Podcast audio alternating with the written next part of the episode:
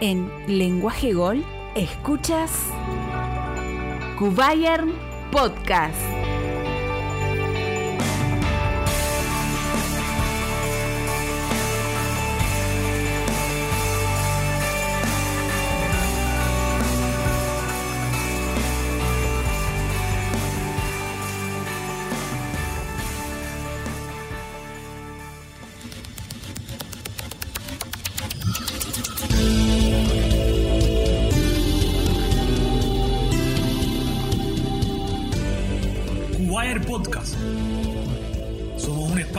Desde Cuba para debatir y llevarle toda la actualidad del Bayern München y del fútbol alemán.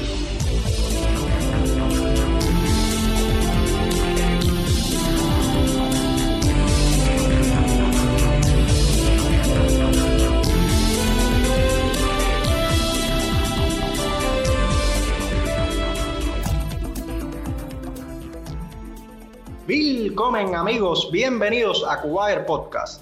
Mi nombre es Adrián Cáceres y te estaré acompañando en este podcast realizado desde Cuba, desde la peña Cubayer y dentro de la familia Lenguaje Gol para hablar de fútbol alemán, de la Bundesliga y por supuesto del Bayern Múnich, el mejor equipo del mundo. Hoy tenemos un programa bastante bávaro. Estaremos conversando y analizando el Borussia Dortmund Bayern Múnich de este fin de semana pasado tendremos a Liz con una invitada muy especial para realizar la previa del Bayer Wolfsburg en la Frauen Bundesliga. Además tenemos al amigo Darien con los highlights de la última fecha de la Bundes y estaremos acercándonos a una peña del Bayern Múnich en Cuba, a los amigos de Baylove. Y para comenzar ya le doy la bienvenida a mi compañero de cancha Alejandro García, con cuenta en Twitter arroba Ale García-98 y que también pertenece a esta peña bávara Baylov. Un saludo, Ale. Hola Adrián, ¿qué tal todo? Por acá todo bien, saludo por supuesto a ti, a todos los que nos escuchan y bueno, al invitado que tenemos hoy por acá también un saludo. Rapidito antes de seguir, comentarte que mm, la selección alemana ganó su amistoso ante República Checa, un equipo bastante alternativo este de la selección alemana. Siguen sin mostrar nada, siguen mostrando poco fútbol, siguen sin mm, un equipo, como diríamos, bastante soso. Rescatable el partido que se mandó Newhouse, creo que está pidiendo cancha ahora mismo, ojo con ese jugador que está pidiendo cancha para un equipo superior e incluso pidiendo cancha dentro de la propia selección. Y bueno, por supuesto, Luca Waldschmidt, que, termina marcando el, gol que, que le da la victoria al equipo 1 por 0. Bueno, sin dudas un pequeño rayito de esperanza para una selección alemana que realmente solamente malas noticias. Bueno, y ahora toca el turno de presentar y darle la bienvenida a nuestro invitado de hoy. Quizás el oyente que primero nos escucha semana tras semana. Estoy hablando de Víctor Hernández, con cuenta en Twitter arroba Víctor-Bailov, miembro y community manager de la peña Bailov en Cuba. Víctor, un gusto tremendo tenerte por acá en Cuba de Podcast. Un gusto, Adrián. Saludo para ti, saludo para Ale, Fran ahí detrás de las máquinas. El placer es mío y muy contento, muy contento de participar aquí en este gran podcast, el cual soy el primer oyente y fan número uno. Fan número uno, sin duda alguna. Gracias por esas palabras y hechas las presentaciones, nos toca arrancar ya con el primer tema. Para eso vamos con el colega Darien Medina y su habitual resumen de la Bundesliga.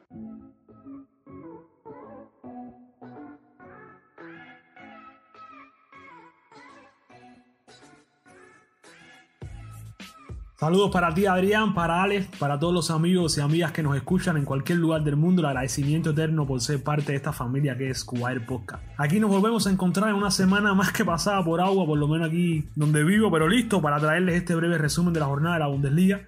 El de hoy correspondiente a la séptima jornada que tenía que tuvo, mejor dicho, como plato fuerte el partidazo entre el Bayern Múnich y el Dortmund, del cual hablaré poco porque es el tema central del programa de hoy y será lo que haré un resumen a grandes rasgos. Ustedes harán un análisis mucho más detallado y más profundo de todo lo sucedido en este interesantísimo partido. Comenzamos con que Flick volvió a derrotar a Lucien Fabré en lo que fue un partidazo en todo el sentido de la palabra, reitero, y que lastimosamente la televisión cubana volvió a ignorar, más allá de los motivos que sean, sigue ausente la Bundesliga en las pantallas cubanas. De verdad, una verdadera pena. Bueno, volviendo al juego, el Dortmund llegaba con cuatro victorias consecutivas en la Bundesliga, además de la victoria entre semana en Champions. Pero se necesita mucho más que una racha victoriosa para vencer a este Bayern que por segundo partido consecutivo comenzaba debajo en el marcador. En esta ocasión, tras el gol recibido por la cuenta de Marco Royce, el empate no se demoró en llegar a través de Alaba y así se fueron al descanso para iniciar un segundo tiempo intenso en el que Lewandowski y Sané ponían la diferencia que pareció peligrar tras la anotación de Haaland, que anotaba el segundo gol de su equipo y la pizarra en definitiva no se volvería el marcador final de 3 por 2. La nota más triste, la grave lesión sufrida por Kimmich, que según informe estará fuera hasta enero y ya, y ya, hasta aquí le dejo mi comentario. Espero no, no haber adelantado mucho ni haberme incluido en temas que ustedes abordarán. Vamos entonces al resto de los partidos, una jornada de muchísimos goles y muchos de ellos espectaculares. Menos mal que tenemos YouTube. bueno, ya solamente en paréntesis. La jornada comenzó con el empate entre el Colonia y el Bremen. Durante el primer tiempo del encuentro ninguno de los equipos consiguió anotar gol. Y tras el descanso llegaron los goles. Bueno, el primero anotado por el Colonia, que aprovechó la jugada para inaugurar el marcador gracias a un tanto en propia portería de Niklas Boysander. Eso fue en el 67. Sin embargo, el Bremen al 82 minutos empató por medio de Leonardo Bittencourt desde el punto de penal, cerrando así el encuentro a empate de un gol. El Leipzig continuó su ritmo victorioso que inició ante el PSG en Champions y derrotó de manera contundente a Friburgo 3-0 como local. El primer tanto fue a la cuenta de Ibrahima Konate en el 26 y tras esto, la primera parte acabó con ese marcador de 1-0. El segundo gol llegaría en la segunda mitad. De eso se encargó Marcel Savitzer a los 70 minutos. Y el tercero y último llegaría ya en los instantes finales en el minuto 89 a través del español Angeliño. El Unión Berlín sigue siendo la sorpresa de este torneo, lindísima sorpresa, y venció a recién ascendido Arminia Bielefeld por goleada de 5-0. Keita Endo apenas unos minutos después del partido inicial, en el minuto 3 abrió la cuenta, le siguieron Robert Andrich a los 13, Gerardo Becker al borde del final del primer tiempo, en el 45 y así concluyó esa primera parte con un 3 por 0. En la segunda parte del encuentro, desde el punto de penal, Mark Cruz a los 52 minutos ponía el 4 por 0, mientras que Cedric Teucher, justo antes del partido final, en concreto en 89, finalizó el partido poniendo un marcador de 5-0. Con ese resultado, Unión Berlín asciende hasta los 12 puntos. Increíble lo de este modesto equipo. Y el duelo de rezagados entre el Mainz y Schalke terminó con empate a dos anotaciones, lo que no cambió mucho el panorama de estos dos equipos. El Mainz se queda con un punto en plaza de descenso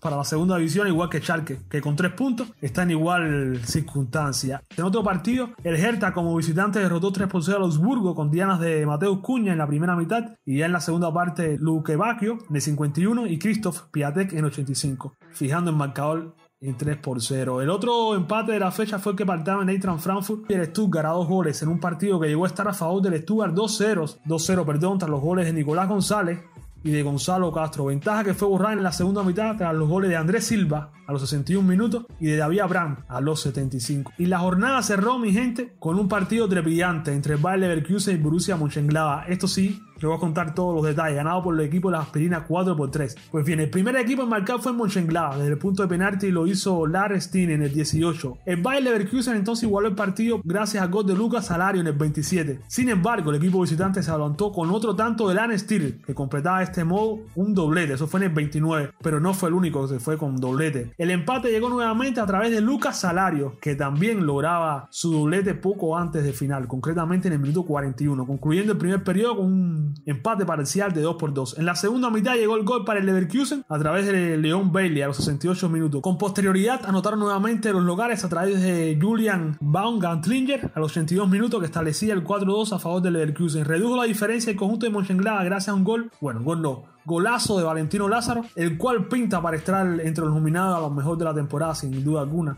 Eso fue en el minuto 90. Así terminó el partido, un cierre de jornada de verdad por todo lo harto. Una espera que será larga para disfrutar de la octava fecha, que no se jugará hasta el 21 de noviembre por la celebración de los partidos de la Liga de Naciones en Europa y amistoso y las eliminatorias mundialistas en Sudamérica. Pero ya les adelanto algo, el Bayern de Múnich enfrentará a Bremen, el Borussia Dortmund, a Hertha Berlín y el Leipzig, segundo lugar de la tabla, enfrentará al Frankfurt. Estos son algunos de los partidos que tendremos en esa octava jornada que como les decía demorará un poco. Eh, los líderes goleadores tenemos a Robert Lewandowski con 11, Lucas Alario en la segunda posición con 7, Andrea Kramari con 6, Herli Haaland con 6 y Andrés Silva de Frankfurt con 5. En cuanto a la de posiciones, el Bayern de Múnich en la primera posición solo con 18 puntos, le sigue el Leipzig con 16, el Borussia Dortmund con 15 y el Bayern Leverkusen cierra ese pelotón de vanguardia con 15 puntos también. En Unión Berlín sorprendentemente con 12 puntos, y el con 11 unidades. Estas son las primeras posiciones dentro de la, de la Bundesliga. Mi invitación es que continúen escuchando este podcast que vienen con muy buenos análisis y nada, mi gente, cuídense mucho, disfruten de la Bundesliga y como siempre le digo, mías son mías. Gracias.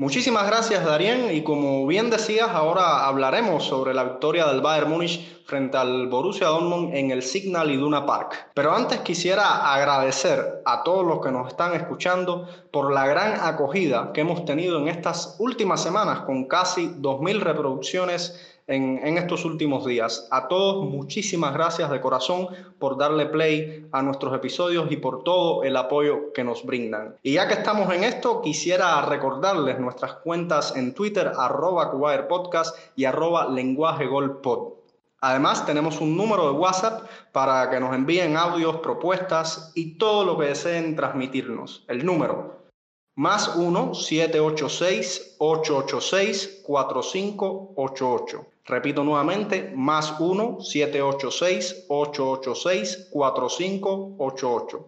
Y para hablar de la victoria del equipo de Hans Dieter Frick, quiero comenzar bien rapidito contigo, Ale, y preguntarte, como lo hacemos de costumbre, un titular para esta victoria del Bayern en la Clásica. Sí, Adrián, yo lo voy a llevar suave porque duermo un equipo que me cae bien. Así que sencillamente voy a poner el Bayern se ratifica como el rey de la Bundesliga. Al final ellos llevaron las aguas a su nivel, las aguas tempraron las diferencias que hay entre ambos equipos, desde el banquillo hasta la calidad individual de los jugadores. Y mm, antes de devolverte el micrófono, no, no me gustaría pasar por alto el agradecimiento a todos nuestros oyentes por, por estas casi 2.000 escuchas en los últimos dos episodios. De verdad ha sido un gustazo y eso nos da muchísimas ganas de superarnos y de seguir trabajando para ustedes. En efecto, Ale. Y bueno, no quiero saber si, si no los guías bien cuál sería tu, tu titular.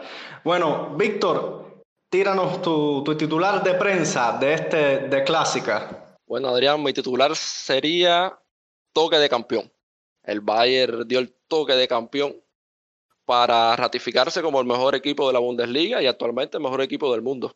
Creo que ahí es donde sobrepasa mucho a los equipos de la Bundesliga. Sí, efectivamente, un toque de campeón, como bien decías, otro pasito más, eh, un rival sin duda importante en lo que es la consecución del, título, aunque todavía una competición bastante joven y que parece eh, como año tras año ser bien entretenida, pero afortunadamente para nosotros con un final totalmente muniqués y bien bávaro. Ale, otra semana más sin acertar el resultado, amigo. Ahora me acerqué, me acerqué, esta vez me acerqué. Estuve ahí, estuve ahí, ahí pegadito, incluso me anularon ahí un par de goles a legua para que el Bayern se quedara en tres, en tres, en tres, pero vino Haaland y me jodió el asunto. Vamos a estar claros, me acerqué. Estuve, estuve en zona esta vez. Yo creo que aquí a que se acabe la temporada cierto alguno, ¿tú no crees? Sí, yo, yo, yo, yo espero que sí, que vamos a ser bastante benévolos con, contigo y nada. Es más que creo que a partir de ahora deberíamos llevar una cuenta con una libretica y sacar aquí nosotros el, el mejor averaje, el mejor adivino. Vamos, vamos a tener en cuenta eso, a ver si, si producción nos permite insertar eso en los próximos episodios y ponerlo como una sesión fija. Siguiendo con, con, el tema, una victoria 2-3 para el Bayern en el Signa de una par, luego de ir perdiendo 1 0 tras el gol del capitán Marcos Royce. Alex, ¿qué te pareció esta remontada bávara en el signo de Luna Park? Bávara, un partidazo, un partido de, con mucho ritmo, un partido donde se, como dije ahorita, donde se mostraron las, las diferencias entre ambos entre ambos clubes, incluso desde el banquillo, desde la actitud, desde todo. Y un muy buen partido que muestra las armas que tiene cada cual. Un Roble Lewandowski que tuvo inmenso, le anularon dos goles en un offside milimétrico, hay que decirlo así, pero, pero vaya, offside de bar clásico, de libreta, de, de, bar, de, de manual, perdón el manual del bar, una cosa por fracciones de, no sé, de un, mini milímetro, sí, que sí, no sé, vaya, algo increíble. Y, y un Dortmund con, con la deficiencia que viene mostrando siempre, que es algunas lagunas en defensa, y que muestra a un jugador que sinceramente hoy, hoy se está codeando a pesar de su corta edad con los mejores del mundo. Ojo, no estoy queriendo decir que entre los mejores del mundo, pero es que sus actuaciones sí están así, es el caso del noruego Haaland. Eh, tuvo algunas, no estuvo certero y ahí estuvo la diferencia de Ulbaer que la que las que tuvo sí las metió, Haaland falló alguna, pero, pero después cuando, cuando de verdad tuvo que, hacerlo, en el partido se complicó, pues incluso llevándose a Neuer, que es una cosa que no se ve mucho, que un delantero sea capaz de driblar a Neuer, dejarlo en el camino y anotar un gol, y Haaland fue capaz de hacerlo. Y algo muy curioso, a ver, del partido quiero destacar a Haaland, y es que hay una jugada en un en una media oleada que Royce tira por fuera y, y Haaland le, le señala que piense O sea, me parece que debe ser al revés, ¿no? El que tiene 20 años es él. Y el partido lo que me deja un sabor muy amargo, bueno, es algo que todos hemos venido comentando, es la lesión de Joshua Kimmich, que se espera que a finales de enero regrese. No fue tan grave como pensábamos que podía ser, pero, pero en definitiva es algo que a, nosotros los fans del Bayern nos, nos choca un poco. Por suerte en la Champions ya estamos bastante encaminados en la fase de grupo. Sí, exactamente, Ale, un partido que apetecía mucho el, clásico del fútbol alemán, un partido que paraliza por lo menos a gran parte de la afición del fútbol acá en Cuba y que sin duda el, el equipo ahora mostró una vez más por qué lleva ese traje de, campeón, por qué esa mentalidad y, como bien decías, las armas que tiene, que tiene Dieter Flick, que desde que llegó al blanquillo está haciendo todo prácticamente bien. Bueno, Víctor, sigo con esto último que destacaba lamentablemente mi colega Ale, y es que sabemos de tu fanatismo hacia Joshua Kimmich, ¿quién no sería fanático? A, este muchacho. Duro golpe para el jugador y por supuesto para, para el equipo. Sí, Adrián, creo que la lesión de Joshua Kimi es lo más lamentable que sucedió en el partido. Un jugador líder actualmente y llamado a ser el líder de la selección alemana y su capitán. Curiosamente, tengo un dato muy relevante que nos dice mucho sobre la regularidad que ha tenido este gran jugador desde su debut en el año 2015 con Pep Guardiola.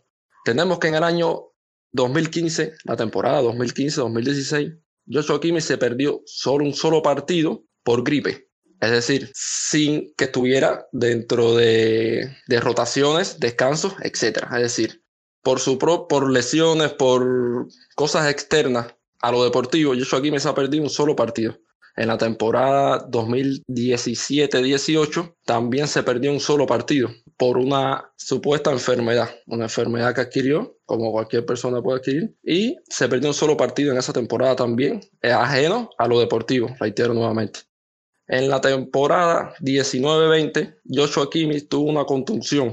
En esa contunción estuvo de baja también un solo partido, una contunción que sufrió dentro del juego y los médicos precavieron que se perdiera ese partido para no arriesgar su salud. Y lamentablemente en esta temporada, en este partido en el Clásico contra el Dortmund, es cuando se pierde y sufre su lesión más importante en su carrera desde su debut, que esperemos esté de vuelta para enero, como se dice. La operación salió correcta, todo marcha bien. Nuestro director deportivo también tiene mucha confianza en el jugador. Pli lo catalogó como un jugador clave e incluso salió como el jugador de octubre del Bayern de Múnich, reteniendo el título que obtuvo también en el mes de septiembre. Y destacar también, Adrián, la actitud que tuvo el delantero noruego del Borussia Dortmund, Erling Haaland al salir Kimi con, su, con los fisioterapeutas, con los médicos del equipo, Haaland se acerca, ya que la lesión fue un encontronazo entre Haaland y Kimmich, y Haaland va a saludarlo como respeto, como símbolo de, de juego limpio. Eso da a ver la gran actitud que tiene el delantero del Dormo. Sí, sin duda una lesión que representa un enorme dolor de cabeza para, para el técnico del Bayern, que ahora tendrá que, que ir probando para ver quién puede reemplazar la enorme tarea y polivalencia de Joshua Kimmich. Ale, en este sentido te pregunto, ¿cuáles crees que sean las mejores opciones para reemplazar a Joshua Kimmich? Bueno, a ver, eh, yo diría que a priori ahora mismo lo que hay en el equipo es eh, una dupla, lo que se, lo que se va a venir, una dupla Goresca-Tolizo pero esa no es la dupla ideal por roles. ¿Por qué? Porque entonces tendría que ser Goreska el que baje y tenga que hacer esa función de Kimmich de, dar esos pases, de, de dar la salida, de dar esa claridad. O sea, vamos, a, vamos a ir atrás. Kimmich termina haciendo la función de Thiago, que ahora la tendría que hacer Goreska. O sea, es un jugador que tiene mucho menos toque, que es lo que necesita el Bayern en ese sentido. Y entonces Tolizo también, cuando se ha bajado de medio campo ofensivo, que es donde mejora el resultado esta temporada, y ha bajado la posición de Goresca, tampoco ha terminado eh, convenciéndome, al menos a mí, no lo he visto bien. Esa es la pareja que va a haber. Ahora, el recambio digamos, natural, el, jugador que debe asumir o que pudiera en un futuro asumir es más Roca. Es el jugador que estaría llamado porque es la característica de jugar. Es un contención, un contención con muy buena salida, un contención con muy buen toque. O sea, que sería el jugador. ¿Qué pasa? Primero, Roca lleva poco tiempo en el equipo, no se ha adaptado aún al ritmo del equipo, ha tenido dos minutos nada más que los que ni siquiera tocó la pelota. Y lo otro que también tiene la barrera del idioma, Roca todavía no habla alemán, y tú evidentemente no puedes conducir un medio de campo, tener el timón de un equipo si no puedes comunicarte con tu compañero. O sea, es bastante difícil, se pudiera hacer, pero creo que es bastante difícil, creo que todavía le queda por madurar. Pero esta lesión de Joshua Kimmich llega un momento de la temporada donde no es tan grave y creo que eso pudiera incluso darle el salto que necesitan tantos jugadores como Tolizo para afianzarse, como un posible titular de cara cuando regrese Kimmich y, y, Roca a crecer dentro del equipo, los partidos de menos importancia, a crecer y a ir tomando ritmo, y ir tomando los minutos que quizás con Joshua Kimmich no iba a tomar en el equipo. Bueno, Ale, eh, antes de pasar con Víctor un momentico, siguiendo la tónica de lo que vas diciendo, no podría, no sé cómo lo ves, pero el problema es que en el Bayern, después de Joshua Kimmich y con la salida de Thiago, yo personalmente no veo quién pueda tener ese toque, ese pase filtrado eh, que, tiene el, jovencito alemán. a mí lo que se me ocurriría sería ir alternando por ahí Javi Martínez va mostrando que aún con su edad le queda algo en el tanque de gasolinas. Obviamente no para jugar un, partido los 90 minutos. De ahí que la pregunta que te hago es si, si se podría alternar, dejar a Tolizo, que realmente cada vez que lo ponen de mediocampista eh, central en esa posición de Kimmich, no, no, no cumple tanto con el rol defensivo. O sea, yo dejaría a Tolizo en esa especie de enganche que hace, aunque por supuesto, tienes a Thomas Müller, deja a Oresca también en el medio campo y alterno en el mismo partido a Javi Martínez de titular y lo sustituyo para dar, ir dándole minutos al, al otro español. No sé tú cómo lo ves. A ver, ¿qué pasa con Javi? Que Javi lo pone normalmente en los últimos minutos cuando el Bayern quiere dos cosas. Blindar el centro del campo y lo otro es que gana eh, experiencia y gana juego aéreo en determinados, determinadas circunstancias, ha jugado balón parado, que es muy bueno, mucho físico en el área y demás. Pero Javi como titular te pone lento el equipo, le quita el dinamismo, la chispa que tiene el Bayern, porque además no es un jugador lento que tenga un pase largo. A ver, te pongo un ejemplo, salvando la distancia de calidad entre ambos jugadores, Tony Kroos. Tony Kroos es un jugador que es lento, tú dijeras, bueno, un equipo con el ritmo del Bayern le vendría mal, sí, pero eh, a ver, el caso de Kroos, por ejemplo, que no está en el Bayern, bueno, todos lo saben. Kroos llega y te, con un pase largo te resuelve ese problema de rapidez que tiene, lo ha hecho sí en la selección, lo ha hecho sí en el Madrid toda su carrera, eh, o sea, desde que están en el conjunto blanco. Entonces Javi te pone, te pone lento el equipo, le, le resta eso. Roca sí tiene ese pase, Roca sí tiene ese toque, sí tiene ese balón largo, sí tiene ese balón entre líneas. Toca el, el clásico contención español, el estilo Busquets y Agrenier nos lo decía por acá en un programa. Así que yo creo que el jugador ideal sí sería Roca, pero es que todavía Roca no, no tiene la madurez todavía ni el tiempo en el equipo yo diría que tampoco ni el ritmo ni siquiera para, para asumir esa función. Así que creo que va, a ir de a poco y por eso creo que la pareja va a terminar siendo eh, Goresca Tolizo y que Javi sí va a tener muchísimos minutos. Pero mm, no creo que Javi esté para, para regular por eso que te decía, porque si te da mayor fuerza defensiva, te da eso, pero a la hora de organizar, o sea, tienen que tener en cuenta de que esa posición es la que tiene que organizar el mediocampo del, del equipo. Y ahí Javi me queda de ver. Bueno, yo no sé cómo lo verá Frick. Víctor, ¿tú cómo lo ves? Sí, creo que Ale tiene mucha razón a la hora de, de hablar sobre Roca. El idioma influye mucho. Muchas veces a los equipos se les cuestiona por qué, no hizo, por qué no hicieron tal fichaje, por qué no hicieron el otro fichaje. El idioma influye mucho. No es lo mismo un jugador que esté adaptado a ese idioma, que sepa cómo dar las señas, dar las órdenes dentro del campo y más en esa posición, que es de tanta habilitación, de tanta visión, de organizar. Creo que por ahí concuerdo un poco más con, con Ale. Veremos, creo que van a existir varias rotaciones. Creo que va a rotar Marroga, va a rotar Tolizo. Ahora el liderato debe eh, obtenerlo León Goresca. León Goresca debe ser el hombre ahora que lleve la voz cantante ahí en ese doble pivote. Y la última palabra la tiene Flick. Él es el que sabe, él es, el que los conoce y veremos cómo, cómo marcha el Bayern en ese sentido ahora. Sí, exactamente, una ardua tarea que tendrá el técnico por delante, que todos estamos seguros y confiamos en, en la inteligencia de este, de este señor para dar con, con, la fórmula que siga manteniendo los buenos resultados y el buen juego que ha venido desarrollando el equipo. Víctor, me voy a quedar contigo y mi pregunta va por cómo viste a este Borussia Dortmund frente al Bayern, eh, analizando un poco al, al, rival. ¿Qué te pareció el planteamiento de Lucian Fabré? Sí, Adrián, he tenido la posibilidad posterior de, de este partido de hablar con algunos hinchas con algunos hinchas del Borussia Dortmund, de la peña de ellos aquí en Cuba, y ellos me dicen de que en este partido no se puede cuestionar a Fabré. Dicen que Fabré salió con lo que tenía, no se puso a, a inventar, como se dice aquí en Cuba, con, con, línea de tres en el fondo, abrió con su línea de cuatro, abrió con Gio Reina, que muchos lo criticaron, que porque abrió con Gio Reina, y es que Gio Reina está una excelente forma, a tal punto de que fue convocado por la Selección Nacional de Estados Unidos. Abrió con Delaney también en el mediocampo, que están, según ellos, está en un excelente nivel. Lo que sucede, Adrián, es que el Bayern es campeón. El Bayern tiene esa alma de campeón. El Bayern no es un equipo que se eche atrás, es un equipo que tú le marcas uno y ellos van encima de ti con esa presión intensa que le imprime Hansi Frick y te echan dos. En un abrir y cerrar de ojos, pasan del 1-0 al 2-1. Hay que destacar mucho a Hansi Flick. Creo que Hansi Flick, esa intensidad, ese carácter que le pone es superior. Creo que he visto muy pocos técnicos en el mundo con esa intensidad.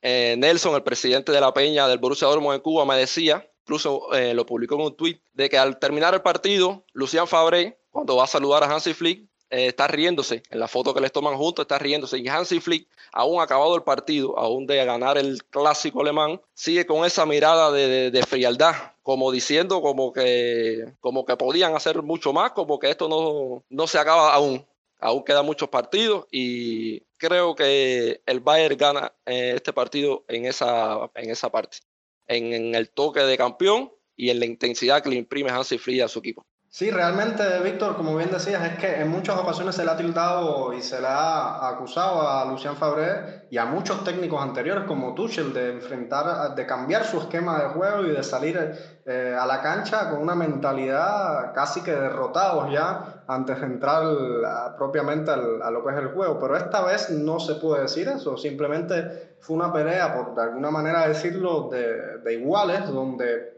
ese traje de campeón del cual, yo mencionaba hace, hace unos minutos eh, le queda perfectamente a la, medida. Y es que para nadie es un secreto todas las virtudes que, que, tiene el Bayern desde la llegada de Hansi Flick, que históricamente también ha sido uno de los equipos más estables. Bueno, Ale, Lewandowski, 11 goles en 7 partidos. ¿Tiene techo este señor de Polonia? Bueno, yo creo que está demostrando que no.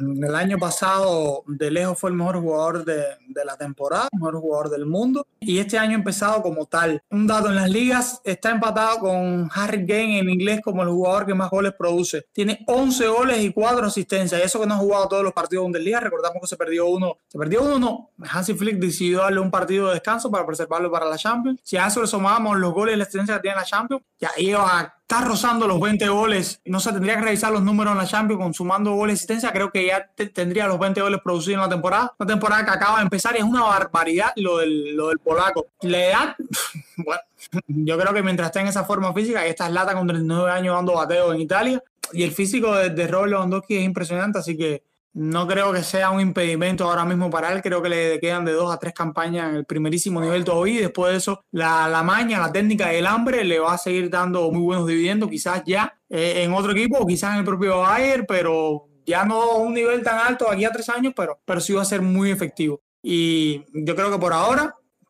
no tiene techo, no tiene techo. Y ojo que está muy, muy, muy inspirado y ya sabe lo que es ganar la Champions, ya, ya tiene título, ya tiene palmarés y va por más. Y creo que tiene la espinita del balón de oro. Y ojo, que creo que el polaco inspirado esta temporada va a ir bastante peligroso. Sí, exactamente, Ale. Y es que el, el, polaco es como decíamos, es como el buen vino. Parece que Lewandowski duerme en un barril de roble para conservarse. El, el ex Borussia tiene a, su ex equipo como eh, es como el, el, verdugo de este, de este equipo. Y hablando precisamente del Dortmund, ya antes de cerrar, eh, como hemos hablado aquí en, en, ocasiones, tú precisamente planteabas que este Borussia Dortmund, una de las cosas más negativas que tiene son las dos caras que, que, presenta. Y antes de finalizar con este asunto, ¿qué cara le pudiste ver al Borussia Dortmund en este de la clásica? Sinceramente vi una cara positiva, vi la cara buena del Borussia Dortmund, no fue un desastre. Si hubiese salido con su otra cara, pues se llevaban fácilmente cinco goles, se lo llevaban por delante, pero un 5-0, una barbaridad esa, un 5-1. Eh, el Bayern, bueno, a ver, si, si, si cuentas bien, el Bayern la nota cinco goles, si, si le suman los dos goles que le, que le anulan a Robert Lewandowski por un onside milimétrico. Pero el problema es que estás enfrentando al Bayern. El Bayern venía de, entre semanas a jugar contra el Salzburg, un partidazo que, que, le jugó el Salzburg, un partidazo en que por minuto el Salzburg fue mejor y en un despiste el Bayern le marcó seis goles. O sea, le, hizo cuatro goles en diez minutos. Tienes que, tienes que tener esa, esa, característica de que es un equipo que siempre te va a marcar, de que te va a marcar muchos goles además. Y, y el Dortmund salió con su, para mí que salió con su mejor cara, salió a jugarle de tú a tú, salió a golpear, a, a dividir golpes pero no sé, es como que yo ahora me ponga a dividir golpes con Mayweather o cualquier otro de esos. Quizás le dé uno, pero me van a dar 100. ¿Entiendes? Es una, es una cuestión así, es la realidad que vive el fútbol en estos momentos con el Bayern y el resto de los equipos, que no solo es el Dortmund. Dortmund le plantó muy bien la cara. Ahí está Atlético de Madrid, que ha empezado muy bien la temporada y miren lo que le pasó contra el Bayern, se ganaron cuatro goles así en un abrir y cerrar de ojos. Así que yo creo que salieron con, con una buena cara. Yo le doy una puntuación bastante positiva al Dortmund en este partido. Bueno, vale, el que sí no puede plantear la cara a uno de esos boxeadores que mencionas eres tú, porque si no, te perdemos de acá de, de Cuba Podcast. RCC en el primer asalto. bueno, vamos a ver si esa cara del Borussia Dortmund no es solo maquillaje, eso nada más lo dirá eh, el rendimiento del equipo Borussia, que sinceramente nosotros, a pesar de ser hinchas fervientes del, Bayern Múnich, siempre en esta rara comunión que tenemos con el fútbol alemán, deseamos que, den partidos buenos tanto en Bundesliga como en Europa, porque somos defensores a ultranza del fútbol alemán. Bueno, ahora nosotros vamos a coger un respiro para darle paso a una queridísima amiga que viene desde Colombia, Liz Alfonso con cuenta en Twitter arroba que nos trae una invitada para conversar sobre el gran partido que se nos viene este fin de semana en la Frauen Bundesliga.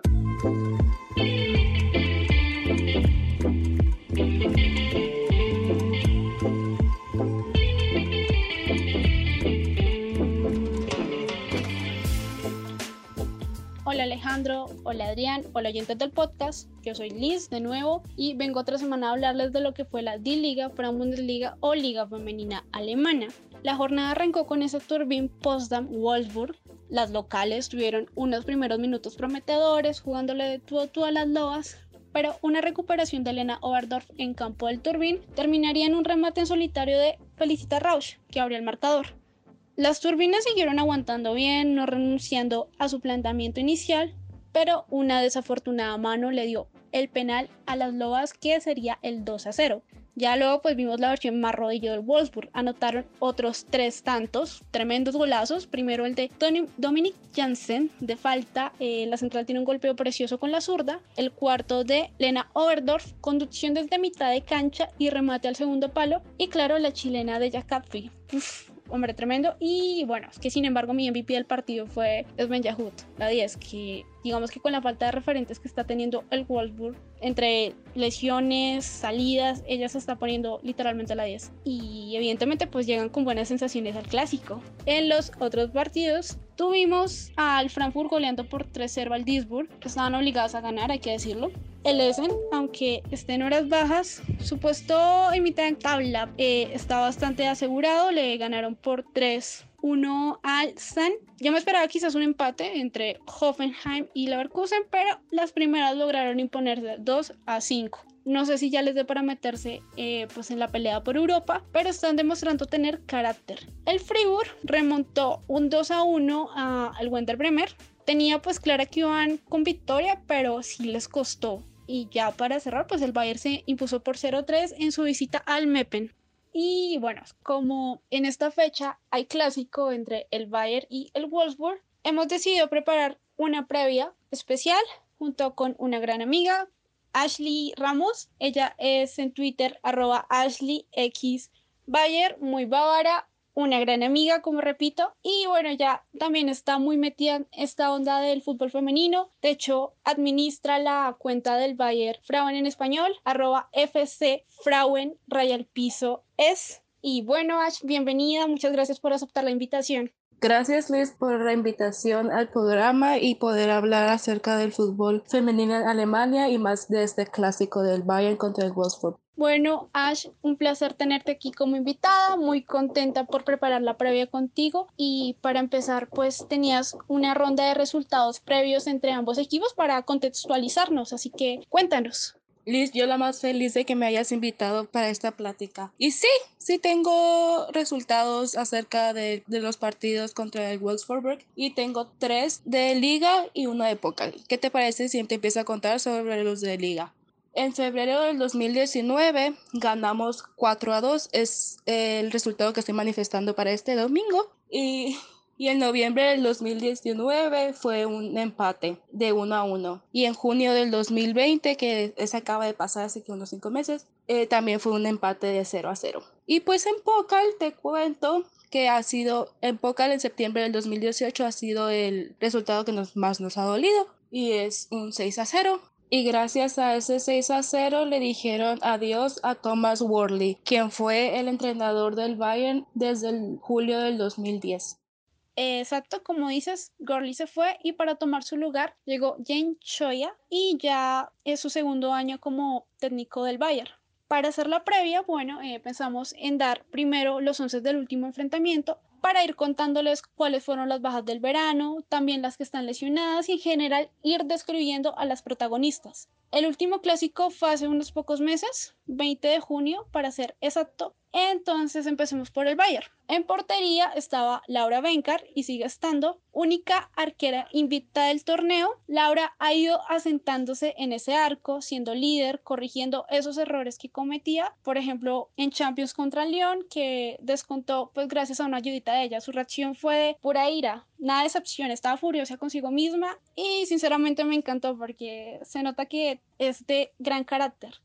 Luego en defensa estaba Amanda Illistet de lateral derecho. Ella sigue en plantilla y es un comodín jugando tanto de lateral como de central. De central diestra estaba Karina Winninger. Como comentaron hace un tiempo aquí en el podcast, lleva 13 años en el club. Su compañera de saga, Christine Deman, que se pierde este clásico por una lesión en la rodilla, fue operada hace un poco más de un mes, más o menos. Y como lateral zurda, Caroline Simon, Claro que tras unos problemas musculares ha vuelto a la titularidad y bueno, hasta la fecha pasada estábamos un poco en alerta de si llegaba o no al clásico y afortunadamente llega. Uy, qué bueno que llega Caro, porque en esta página somos fans de Caro Simón. Y en el centro del campo, como medio centro, estaba nuestra capitana, pero nos abandonó tristemente el verano pasado cuando firmó por el Chelsea. A su lado, la estrella y referente del equipo, Linda Magul, y más adelante su versión rubia, Linda Dalmal, que como su dorsal lo dice, estaba de 10 en media punta. El trío ofensivo lo formaba Gila Wynn por izquierda, por derecha Lynette Bernstein y de 9 Giovanna Damjanovic. Lynette sigue siendo muy importante para el equipo. Marcó dos goles en los últimos dos partidos por liga y tanto Gilia como Giovanna pues se rompieron el cruzado. Y son bajas hasta, no sé, ¿qué, ¿qué, sabemos? ¿Como mayo? No estamos seguras, tal vez se pierdan la temporada, pero esperemos que no y puedan regresar. Y es una pena que se lo hayan roto porque la temporada pasada terminaron muy alto. Y aunque el último encuentro haya sido hace cinco meses, el 11 del Bayern es algo diferente. La llegada de las dos nuevas defensoras dio fuerza y seguridad. Hannah Glass y Marina Henkerin llegaron al equipo para dar un impacto inmediato. El dúo de Marina y Christine iniciaba a gustar un montón, pero lastimosamente, como ya lo mencionaste, Liz, ella se, se lesionó. El puesto de lateral derecho quedó libre cuando Kathy Hendricks en el verano firmó por el Wolfsburg. Así es. Desde el primer partido, Glass da seguridad. A veces está abajo ayudando a la defensa. En otras partes del juego está arriba mandando centros y tratando de marcar. Es una bendición tener a Hannah Glass en el equipo, la verdad. Ahora el medio campo, en este sí ya teníamos seguridad con las increíbles Lynette Bernstein, Lilia Wynn, Linda Dalman, la recién renovada Sidney Lochmark, Lina Magul y las nuevas, la austríaca Sara Sadrazil y la francesa Viviana Sei. En el ataque con Giovanna Damjanovic y las dos recién llegadas Lea Schuller y Clara Bull. Por las desafortunadas lesiones de Christine Deman y William Wynn y Giovanna Damjanovic en defensa central, ahora juega Karina Wenninger al lado pues de Marina. El anterior tridente de Linet, Giovanna y William ahora son Clara, Linet y Aseyi, así trayendo de cambio a Lea o a veces Lea inicia. Todavía Jen Schubert no tiene claro su ataque de tantas buenas jugadoras que tiene, la verdad.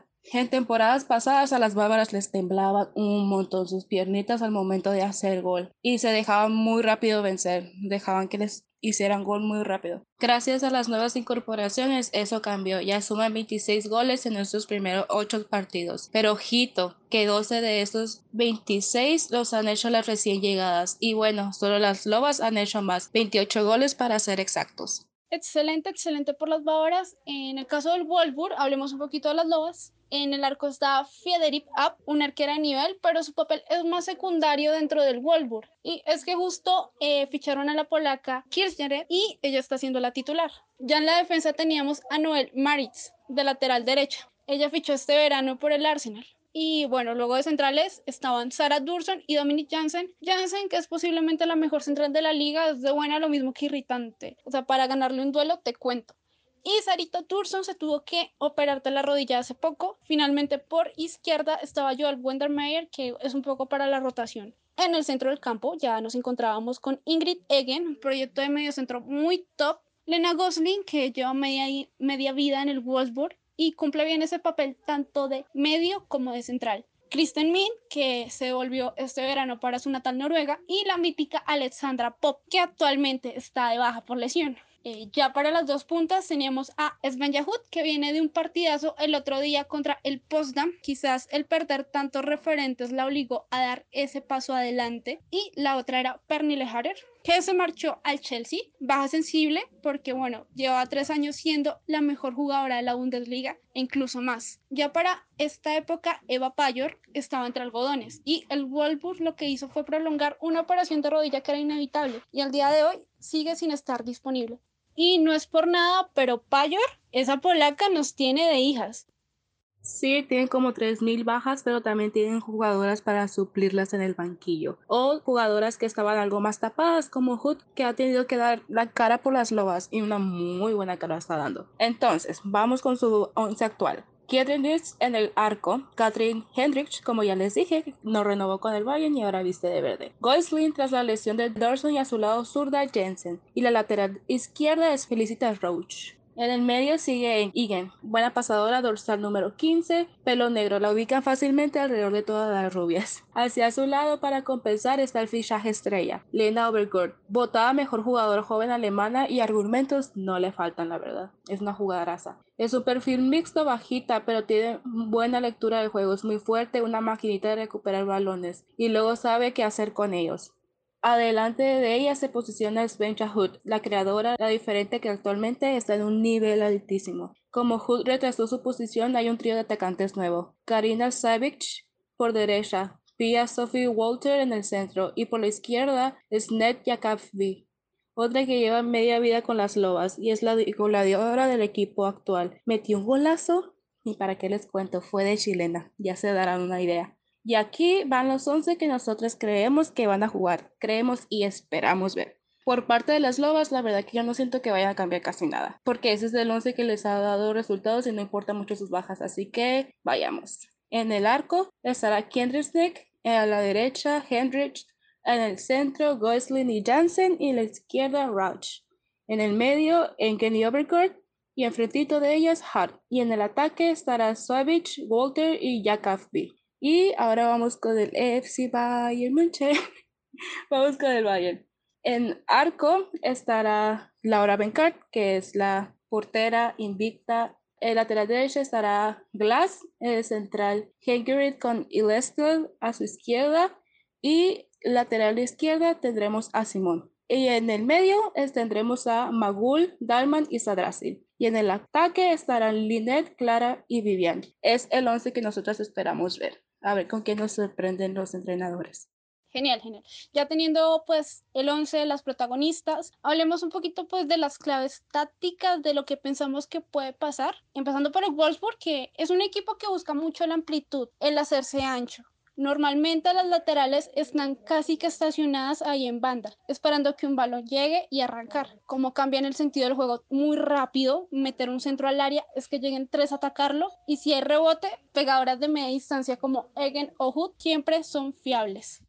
Y sí, en los últimos clásicos, Jens, el técnico del Bayern, optaba por una presión en bloque medio, ir arriba a morder a centrales que te pueden comer. Y eso es un poco fructífero porque saben liberarse y luego se forman espacios para que los exploten. Taponas en el medio y quieras o no, alguna recuperación sale. Puedes ir armando tu juego. Al Bayern le gusta jugar cortito en primeros metros dándole el balón a Magul y ella combina mucho con Dalman y Simón, que muchos de nuestros goles han, salido de ahí. Caro Simón es un poco la cabra loca en defensa porque su fútbol le pide ser creativa e iniciar hacia adelante. Cuando William todavía estaba con nosotros antes de, de lesionarse, ella iba abajo y dejaba que Caro subiera para así hacer nuestros más goles.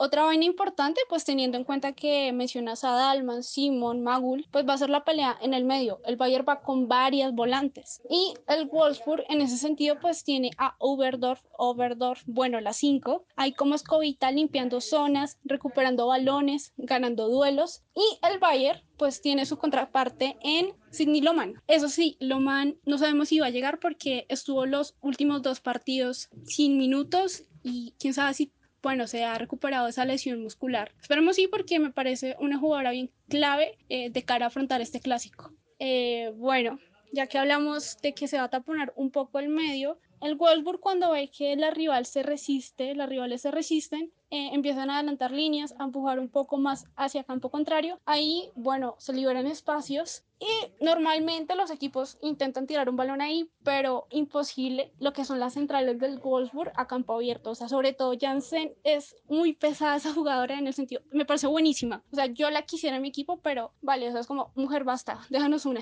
Ush, Liz, gracias por contarnos eso, porque en el Valle, en ese sentido, tiene por banda jugadoras muy rápidas, que por ejemplo la, holandesa que queremos y adoramos, Lynette Bernstein, es muy buena encarando y luego yéndose. De hecho, le suelen doblar la marca. Y este año firmamos a otra gacela, Viviana Selly, la francesa, por lo que vamos a tener dos jugadoras que pueden hacer daño con metros por correr. Bueno, si esto se vuelve un partido de transiciones, eh, como es normal en el fútbol alemán, el Bayern va a tener que mostrar mucha concentración defensiva. Por ejemplo, Benkar va a ser determinante. Está en un estado de forma excelente, muy bien cortando balones aéreos y luego saliendo cuando el equipo queda mal parado.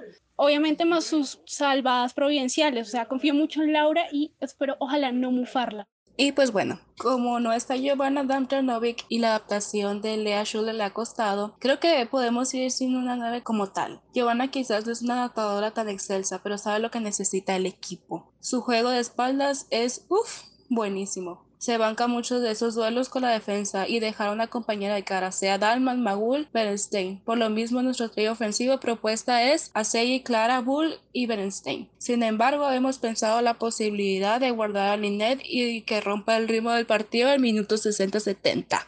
Claro, como mencionas a Linet Bernstein como un arma para el segundo tiempo, el Goldsburg evidentemente también tiene sus cartas debajo de la manga, por ejemplo Fridolina Rolfo, un ex Bayer, una muy buena extremo, y Janice Van que es una jugadora que me produce terror. Igual no está en sus mejores tiempos, pero joder, es que el espacio te mata, que se lo digan al Barça en la final de 2019, que se las comió con papas en los ¿qué? Primeros 15 minutos. Hombre, esa banda derecha era una autopista. Bueno, ya para ir cerrando, te pregunto, Ash, ¿qué resultado quieres? ¿Qué resultado pronosticas? Cuéntame.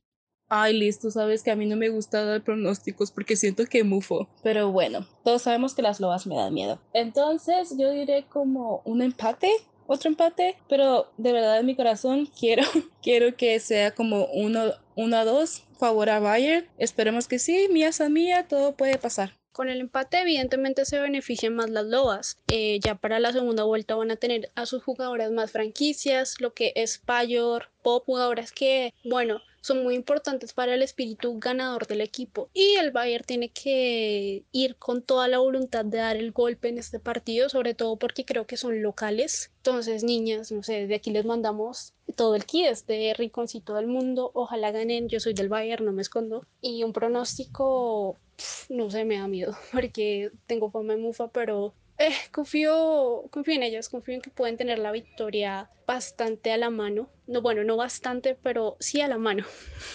Y ya para cerrar al fin, dar gracias a ustedes por escucharnos, a Ashley y a mí. Nosotras preparamos esta previa con mucha dedicación, con mucho amor. Estamos bastante agradecidas con los chicos de Cubayer por darnos este espacio y esperamos haber plasmado en su mejor versión eh, lo que se viene en el clásico. Estamos muy emocionadas por, por lo que se viene y esperamos se puedan unir. Eh, ahorita que no hay fútbol masculino, que hay fecha FIFA, se pueden animar a verlo. Nosotros solemos verlo por una página que se llama que es livetv.sx. Ahí suelen montar los partidos. Ojalá se animen porque el fútbol alemán tiene muy buenos exponentes en lo que es su filial femenino. Tanto Wolfsburg y Bayern son de los equipos mejor rankeados en Europa. Tienen jugadoras de mucha, mucha calidad y un muy buen fútbol. Así que esperamos se puedan unir. Y claro, evidentemente dar gracias a Así por acompañarme, por aceptar la invitación, por hablar y aprender de fútbol femenino conmigo. En serio, Amiga, gracias. No, Liz, cuando quieras. Muchas gracias por invitarme, por invitarme a los chicos de Cubayer también y darnos este pequeño espacio que siento que nos adueñamos un poco, pero ya se los vamos a devolver. Y no se olviden, si quieren seguir informados, no se olviden de seguir la página de arroba Liga. Ahí van a estar muy bien informados acerca de la Frauen Bundesliga. Y no se olviden de seguir mi cuenta, arroba FSB Frauen-S. Y sí, muchas gracias por invitarnos. Que tengan una excelente semana. Ahora sí, chao, chao. Que tengan una muy linda semana.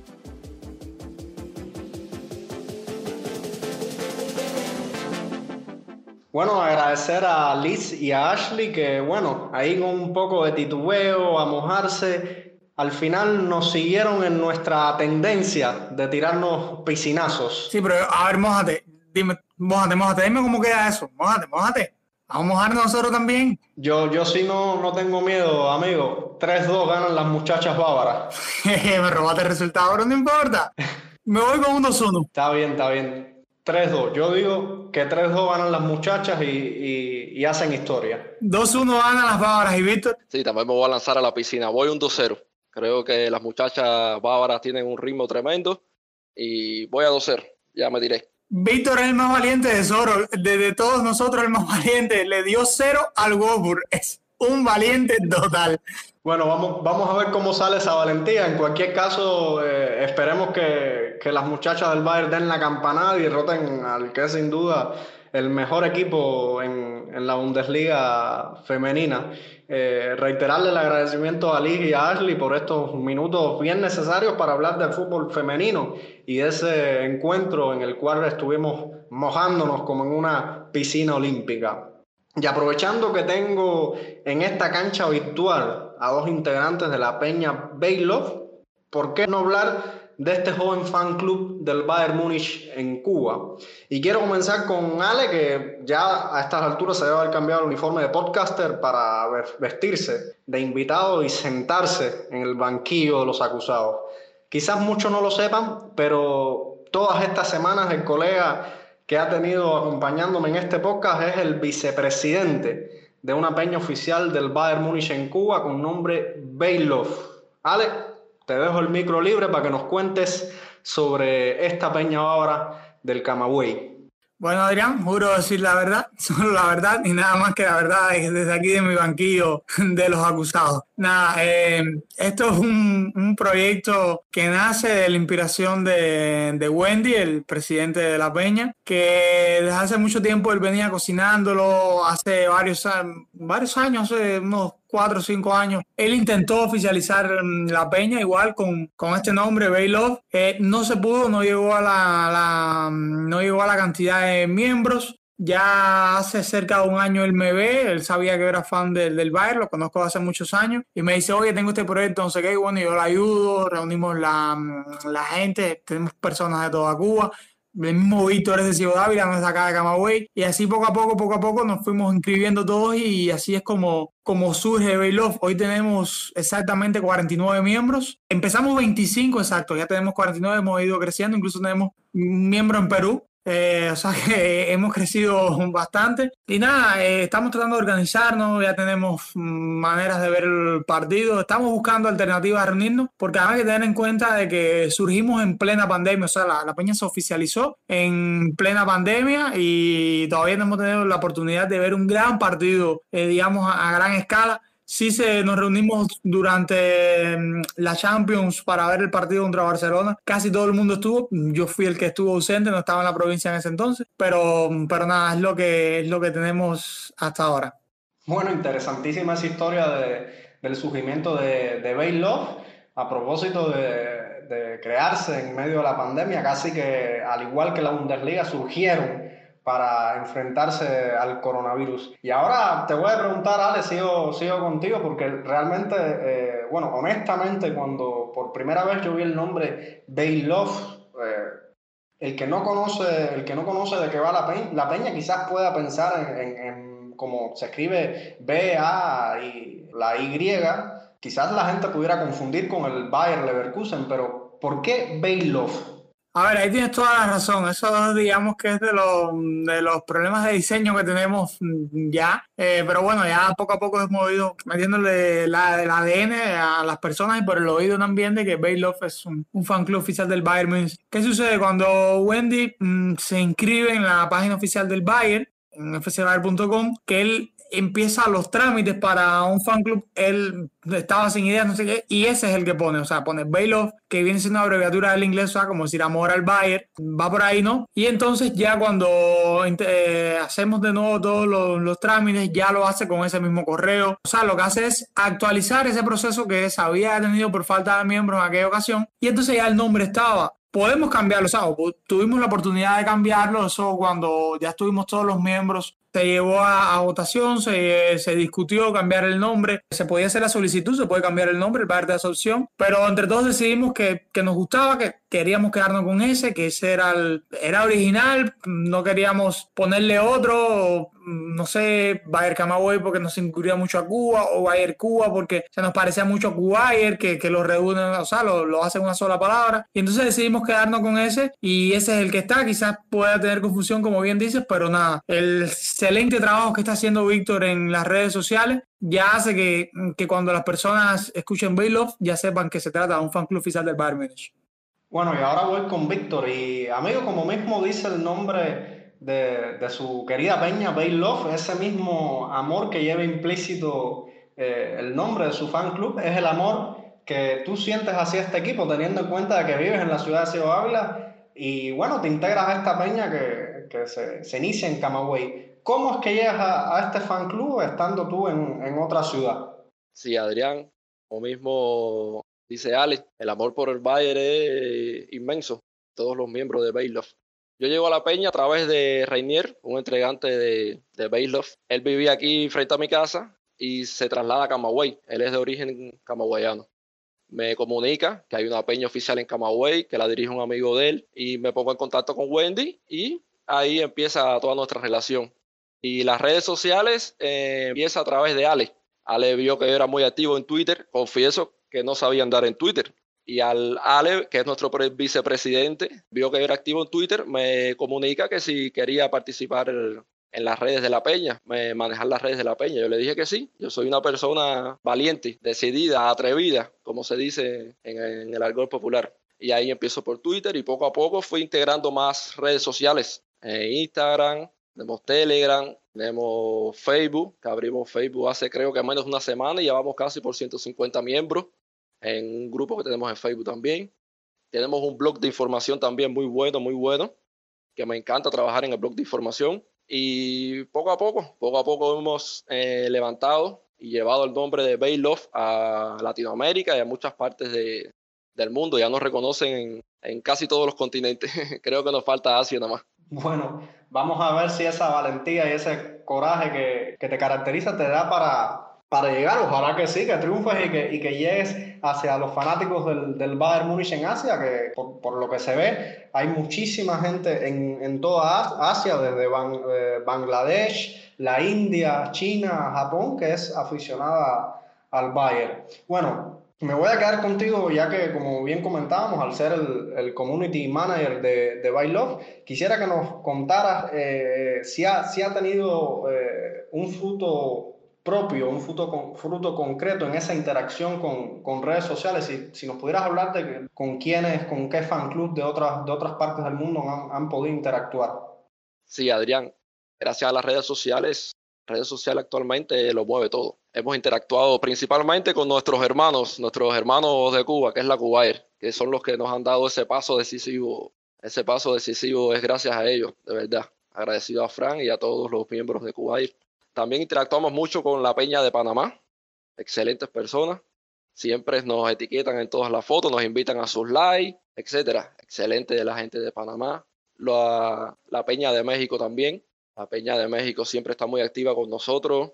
En fin, todas las peñas, sabes que tenemos un grupo de WhatsApp sobre todas las peñas así de Latinoamérica. Y entre todas las peñas de Latinoamérica principalmente estamos muy conectados. Siempre nos transmitimos mucha información, los últimos acontecimientos y poco a poco Bay Love se ha ido introduciendo en ese mundo y ya nos reconoce. Como ya dije anteriormente, nos reconocen y con el esfuerzo de todos los miembros de la peña y seguimos adelante. Gracias por, por las palabras de, de cariño hacia, hacia el sentimiento es mutuo. Ale, voy a regresar contigo. Tenía un par de preguntas por ahí, pero bueno, los dos han sido bastante amplios en sus respuestas y como que me han dejado un poco sin trabajo en este tramo de, de esta pequeña pero emotiva entrevista. Ale, cuando la fase final de la Champions estuviste bien atareado por acá con, con nosotros, con Cuba Podcast, analizando partido a partido junto al amigo Daniel Cadena Jordán, a quien apodaste como el gurú de Cuba Podcast. Pues estuviste muy, pero que muy pendiente a todo lo que hizo el Bayern en esa fase y por supuesto con la victoria del equipo frente al PSG. Y mi pregunta va más o menos por ahí. No sé si pudiste ver los partidos junto a algunos integrantes de, de la Peña y si lo hiciste Quisiera que me comentaras cómo era el ambiente de, al poder sentarse con los socios luego de haber charlado aquí con nosotros en Cuba el Podcast y debatido junto a un estelarísimo como, como lo es Dani. Y viendo además cómo se cumplían muchísimas, pero muchísimas de las cosas de las cuales habías hablado aquí con nosotros. Baf, eso es una, una sensación increíble. Me he tenido mucha mala suerte la de reunirme con, con la peña. Mm, la reunión más grande lo, hicimos en casa de Wendy. Eh, eh, fue para la, el partido contra Barcelona. Fueron muchos para Yo no estaba en la provincia, pero vi los videos, vi las fotos. Fue una locura total. Yo creo que ese partido, que es el que más miembros ha, ha reunido, Víctor te puedo hablar más porque estuvo ahí. Dicen que se quedaron sin voz, pues, te puedo hablar más. Después estuve, eh, yo sí estuve en el partido contra el partido contra el Lyon en la semifinal. El, ese partido sí estuvo ahí igual fueron bastantes y fue una cosa increíble. Entonces, a veces pasa, eh, a ver, Wendy, el presidente de la Peña, como decimos acá en Cuba, es un quemador nato, entonces me, como que se pone a enchucharme, enchucharme para que yo trate de explicarlo todo, trate de llevarlo todo. Y entonces mm, me toca a mí guiarlo y fajarme con decir contra los o contra los más escépticos y mira este que mal está jugando y mira esto. Y entonces es a mí el que le toca un, tanto esa función de calmarlo todo. Y es la idea que, que teníamos para la final lo íbamos a ver de nuevo en casa de Wendy pero fue cuando el, el, huracán que pasó por acá, por, que pasó por todo el país, que pasó hace unos meses, ese, ese día llegaba a Camagüey el, el, huracán y estaba en, otras cuestiones, no pude ir, algunos de ellos sí se reunieron, fueron muy pocos porque bueno, todos tenían su, su preocupación con el huracán y digamos que esa vez no, la final no la pudimos disfrutar como Peña. Ahora tenemos otro de los integrantes, trabaja en un cine acá, en el cine 3D, y resolvió, mm, o sea, tenemos un lugar fijo que, que, queremos aprovechar y por supuesto todas las personas eh, fanáticos del Bayern de Camagüey los invito a que vayan, eh, ya sean Baylove o sean los miembros de Cuba que acá o los que no estén en, no militen en ninguna de las dos peñas o fan club, pues pueden ir los, los, fines de semana al cine 3D, vamos a tener un espacio ahí y donde igual me toca ser el moderador, me toca hacer análisis de los partidos y demás, hacer las previas, eh, nada, todo lo que he aprendido aquí, todo lo que he aprendido con Dani, con Ezequiel, con, con Alex Pareja, todo eso, llevarlo ahí. Eh, socializarlos con ellos y, y, nada, ahí soy igual que aquí, soy uno más. Y, y nada, es, lo que hay, Adrián. Eh, rapidito, porque ahorita eh, Víctor decía ¿no? que no hemos llegado a Asia. Bueno, tenemos un miembro en China. a lo mejor Víctor no lo sabe porque es cubano y habla muchísimo en el chat, pero, pero estudia en China, es Alejandro, un, un colega mío desde, desde el preuniversitario viene a hablar conmigo bueno, está estudiando una beca en China. Así que tenemos hasta un integrante en Asia también tenemos, hemos diversificado. Y bueno, él apoyando un poco, él ha participado con, con el, el live de la Peña de Panamá. Él ya nos representó como, como y voy a la promo. Voy a la promo. Todos pueden entrar al blog de Baylove, es baylove.cuba.cu. Y ahí, sobre todo, mm, Víctor salta una polilla y toda la información que sale oficial en la página del Bayern, Víctor la lleva ahí. ¿Y qué ventaja tiene esto? Bueno, que todos los, mm, al menos los fans de Cuba, pueden ver esa información a través de los datos nacionales y así se ahorran un montón de datos, todos sabemos las características y digamos que abre un poco más rápido estar en una plataforma en Cuba es más, más ligero y ahí está todo actualizado, ese, trabajo es completo, Víctor se ha encargado, es un inicio, yo traté de aportar con algunos análisis y eso, pero por cuestiones de tiempo no he podido, eso es una deuda que tengo con, con Víctor, una deuda que tengo con el blog y que tengo con, con la peña que tengo que seguir, pero bueno, ya eso lo vamos a arreglar, lo prometo, aquí en, en Cuba Podcast. Y también tenemos un canal en Telegram donde se va minuto a minuto actualizando todo lo del Bayern, igual así se llama Bailos Cuba, el canal en Telegram. Y por supuesto nuestra cuenta en Twitter y ahora un grupo en Facebook en el que lo invitamos a ti, a Fran y a todos los miembros de Guaira que se sumen también a nuestro grupo en Facebook. No es una página, es un grupo lo que tenemos en Facebook que se llama Bailos, que igual Víctor es el encargado de poner casi todos los contenidos.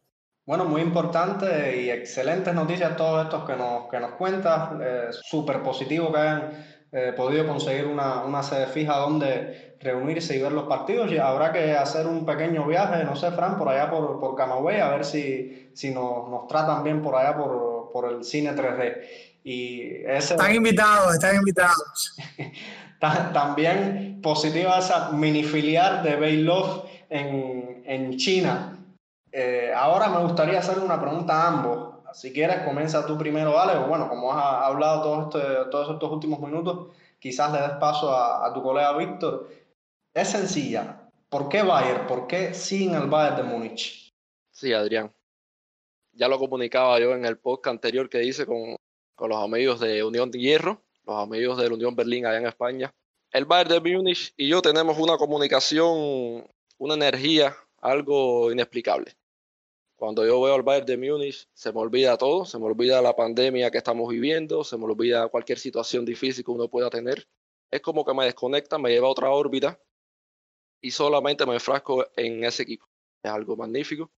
Yo sigo al Bayern ya hace bastante tiempo, no es que sea muy viejo tampoco, pero en aquellos entonces aún lo dirigía Juhenki, eh, aún no tomaba el mando Luis Van Gaal. Tengo 27 años, quiero aclarar, estamos hablando hace 12 años atrás. Siempre me gustó mucho la selección alemana. La selección alemana siempre me llamó mucho la atención. Ustedes recordarán que aquí siempre se, se ha transmitido mundiales, etcétera. Las ligas siempre fue un poco más difícil verlas. Y yo veía la selección alemana y veía a sus jugadores y empecé a investigar, a relacionarme un poco más con el fútbol alemán hasta que di con el Bayern de Múnich.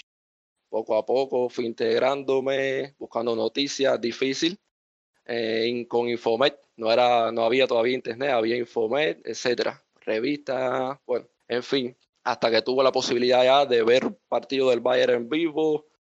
Y ya, eso es una conexión mágica que surgió. Y a partir de ahí no existe más equipos de fútbol para mí. El Bayern es el único. Los jugadores del Bayern para mí son lo máximo, sea quienes sean. Sus etapas más bajas lo he seguido, lo he defendido. Aquí en Ciego era yo solo contra toda la gente del Madrid, del Barcelona. Y todo el mundo me reconoce aquí por seguidor del Bayern de Múnich. Bueno, yo ya, ya lo he comentado un par de veces por acá. Bueno, yo creo que en Cuba Podcast nunca lo había dicho. Lo, lo comenté cuando me invitaron a José a mi Bundesliga. Un abrazo para José. No me vas a decir que eras hincha de Barcelona. No, no, yo siempre he sido hincha bávaro. Siempre he sido hincha bávaro. Déjame terminar. Siempre he sido hincha bávaro. y la otra vez fue, bueno, con jerarquía deportiva con, con Ricky, que también, también hacía la historia. Y fue un tanto por un videojuego llevo haciendo mi cola para jugar el videojuego, mío. Y cuando me siento, digo, ah, quiero un equipo para ganar, porque siempre he sido muy malo todo lo que tenga que ver FIFA y demás, siempre he sido muy malo. Digo, quiero un equipo que, juegue solo para ganar. Y el que estaba ahí, que era mucho mayor que yo, me dice, pues mira, coge el Bayern y, y hacía poco tiempo atrás en el programa Gol, que se transmitía los sábados, había visto un partido precisamente del Bayern, que ni siquiera sabía que era él, un partido que ganan 2 nunca se me va a olvidar, y con doblete de Ribery, que fue el jugador que sinceramente me atrapó, lo vi muchísimo a Fran Ribery. Y después en la selección alemana veía que había muchos jugadores de ese equipo de videojuegos y de ese equipo que me había gustado mucho por el televisor. Sobre todo Bastian era un jugador que yo me encantaba, era un jugador que sinceramente, uno de mis jugadores preferidos, si no mi jugador preferido de la historia. Y entonces dije, bueno, por aquí que es más cerca. Este es mi equipo y ahí la pasión ha sido tremenda. Soy un gran hincha del club, todos lo saben. Y, nada, yo creo que, que viene, viene por ahí, por mi afición a la selección alemana y nada, el amor a, a este equipo que sobre todo ya un poco antes que se empezara a transmitir la Bundesliga en Cuba ya trataba de seguirlo, de seguirlo, de seguirlo, de preguntar y en eso también ayudó mucho Wendy cuando que yo no tenía internet ni nada, pero Wendy sí estaba muy actualizado y, cuando supe que él iba al Bayern, bueno, le, era un muchacho, ¿no? Y le iba preguntando y Wendy siempre me iba actualizando y me iba actualizando y era el que me ayudaba en las discusiones. Imagínate tú, secundaria, eh, era Bayern contra Barcelona y Madrid o contra cualquier otro equipo y yo tenía toda la de perder por el flujo de información y Wendy era el que me decía, sí, pero mira, dile a los del Madrid, que históricamente el Bayern le ha ganado más, igual que los del Barcelona, y me sacaba los datos y demás. Algo que el Madrid después revirtió y le saca un partido del Bayern, pero bueno, en aquel entonces era todavía era la bestia negra del club merengue. Y bueno, es así como le entra la World Cup Bueno, antes de continuar, agradecer de, parte del equipo de Cuba Podcast a, Wendy Espinosa por moldear a este periodista hacia el lado bávaro. Gracias a él tenemos hoy por hoy a uno de los mejores hinchas bávaros de, de Cuba y de, y de Camagüey. Víctor, regreso contigo. Eh, ¿Qué se siente o, qué sientes al, al escuchar de, de, la peña Cubayer? ¿Qué se siente tener una peña hermana como, como lo es Cubayer? Sí, Adrián, eso es magnífico. Kuwait siempre ha sido referencia para todos los hinchas bávaros de la isla. Cuando yo empecé en este mundo de Bailoff y de las redes sociales, para mí Kuwait era lo máximo. No pretendía más ninguna peña, eh, asociarme con más ninguna peña que no fuera Kuwait. Y al yo despertar un día que Ale me escribe y me dice, oye, dale que Kuwait te etiquetó en una foto y te está siguiendo, oh, eso para mí fue lo máximo. Creo que ese, ese ha sido uno de los mejores despertares de mi vida. Kuwait es nuestro modelo a seguir, como digo yo. Nuestro modelo a seguir es Kuwait. Yo siempre trato de estar chequeando todo lo que hacen, trato de ver cómo redactan las noticias, cómo tienen organizado su información, etcétera. Para mí el modelo son ellos. Así que ya lo saben, Fran, cada vez que hagas algo nuevo, atrevo yo a copiarlo. No queda más que agradecerte por esas hermosas palabras. Ahí está Fran sufriendo, está Fran sufriendo porque no está directo hoy en el podcast, pero está, chateando, está ahí, lo voy a delatar. Voy a tratar. Únete, Fran, únete. no, no, no pongamos en, aprieto a Fran, que ya bastante tiene con, soportar este trabajo de, escucharnos a nosotros. Nada, bueno, un poco en, forma de broma. Eh, les decía que agradecerles a los dos, a, Víctor por esas palabras de, elogio a, a nosotros contentísimos eh, del apoyo que día a día nos brindan en redes sociales, en nuestro podcast, en Twitter, compartiendo todo nuestro trabajo que hacemos, que, que no sentimos que sea solo nuestro, también es, trabajo que, que, forma, ustedes forman parte del mismo, no solamente por estar representado con, con Alejandro, sino también por, por ese apoyo que, incondicional que, que evidencian todas las semanas. Ale, regresando un poco contigo y hablando un poquitico más ya propiamente dicho del fan club, ¿alguna idea de cómo se plantean ustedes eh, crecer como Peña? ¿Alguna estrategia en particular que quieras mencionarnos? Bueno, ahorita les adelantaba un poquitico, creo que va por ahí, creo que va por este, estas reuniones los fines de semana en el cine. Esperemos que sea contra el partido contra Werder Bremen que nos podamos reunir. Ya me puse en contacto con, con la persona que está guiando Luis, la persona que está guiando la, la filial de la Guaira acá en Camagüey. Y para que, para que Guaira esté con nosotros ahí, nos interesa muchísimo compartir entre ambas peñas. Al final, cuando estemos todos ahí, es Bayern Múnich, no es ni Guaira ni es Baylov. Somos unos fans del Bayern, porque al final no tiene objetivo, no sé, no, que yo soy de Guara, que soy de todos somos fans del bar, que es lo que importa. Más allá de que a fan club pertenezca, pertenezco a los dos y estoy orgullosísimo de, eso.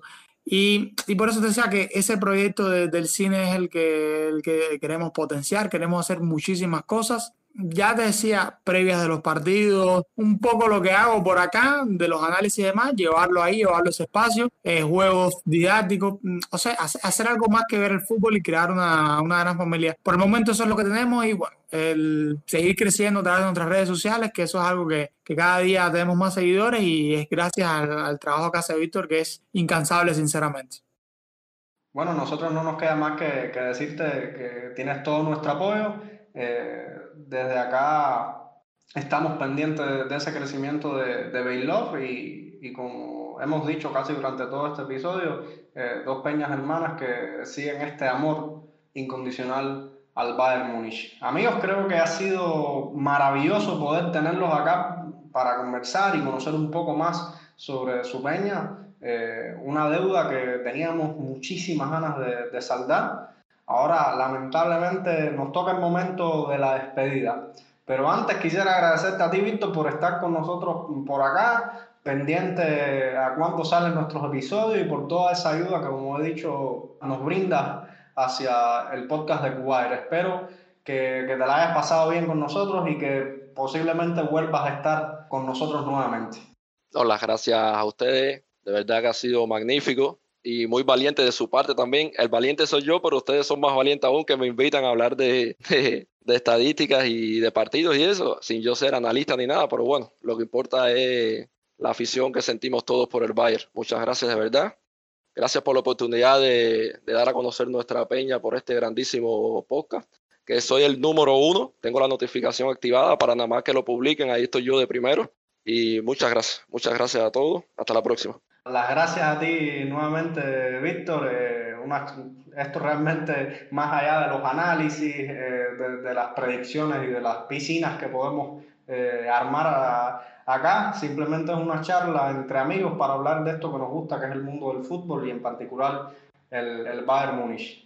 Ale, contigo ya eres de, de, la casa, así que nos vemos la próxima semana, eso sí, ponte el traje de podcaster que vas a tener muchísimo trabajo y vas a tener muchísimas charlas para dar aquí en, en Cuba el podcast. ¿Ya salí del banquillo del acusado ya? Sí, ya, ya puedes quitarte ese traje de, de, de reo esperando juicio. Ah, bueno, entonces ya toca, toca despedir, pero antes de salir completamente del banquillo del banco del acusado, de nuevo la promo, recordarle a los usuarios que pueden seguir Bailoff a través de las redes sociales, de nuestro grupo en Facebook, pueden buscarlo así, Bailoff es un grupo, enseguida lo vamos a aceptar para que se integre con nosotros. Y también a través de Twitter, a través del usuario arroba Bailoff-Cuba, eh, los esperamos ahí y también en Telegram, nuestro canal, para que estén actualizados con, con lo último que eh, suceda con el Bayern Munich. Bueno, y ya quitándome el traje de reo, eh, ya yendo mal de podcaster, pues un gustazo estar por acá, eh, un gustazo compartir con ustedes nuevamente, con Víctor y nada, el saludo a todas las personas que nos escuchan, reiterarles las gracias por esas casi 2.000 escuchas en sus últimos dos episodios y que esperamos, esperamos seguir trabajando para ustedes, para que ustedes sigan recibiendo los contenidos con esas ganas que lo están haciendo, nos gratifica muchísimo, sinceramente.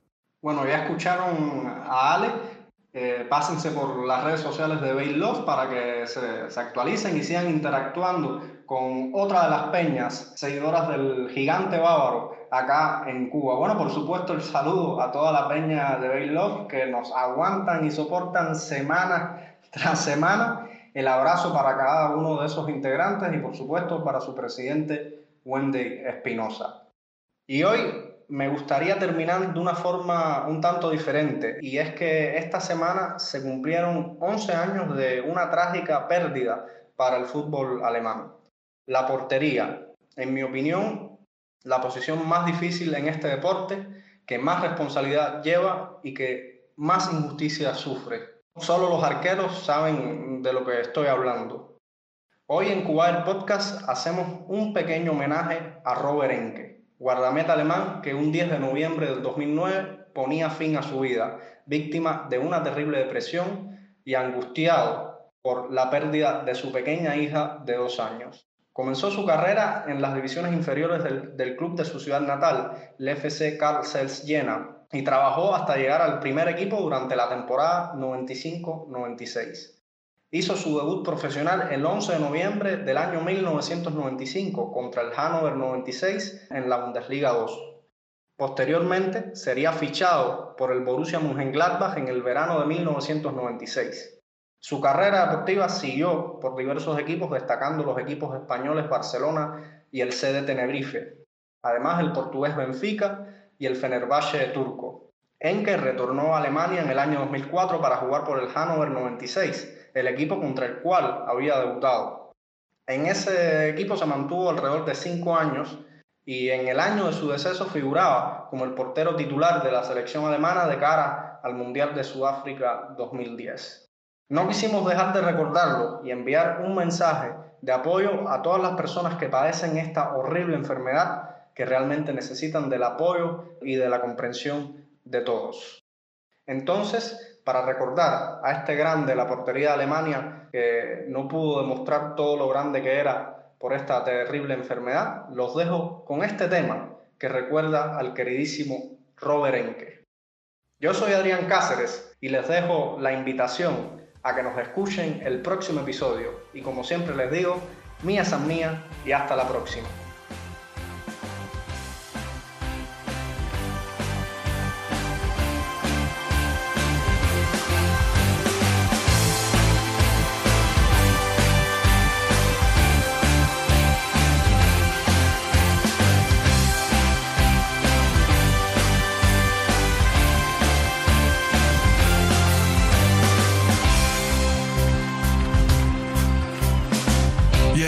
Geht's los, es ist soweit, wir wollen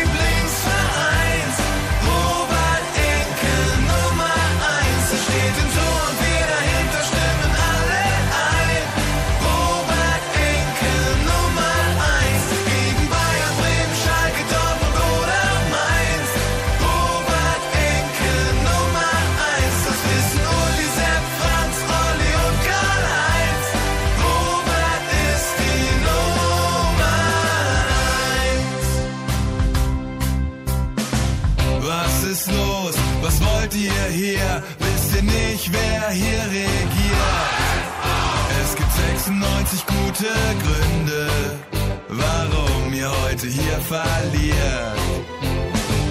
Ihr hofft vergeblich auf Gastgeschenke, denn wir haben Robert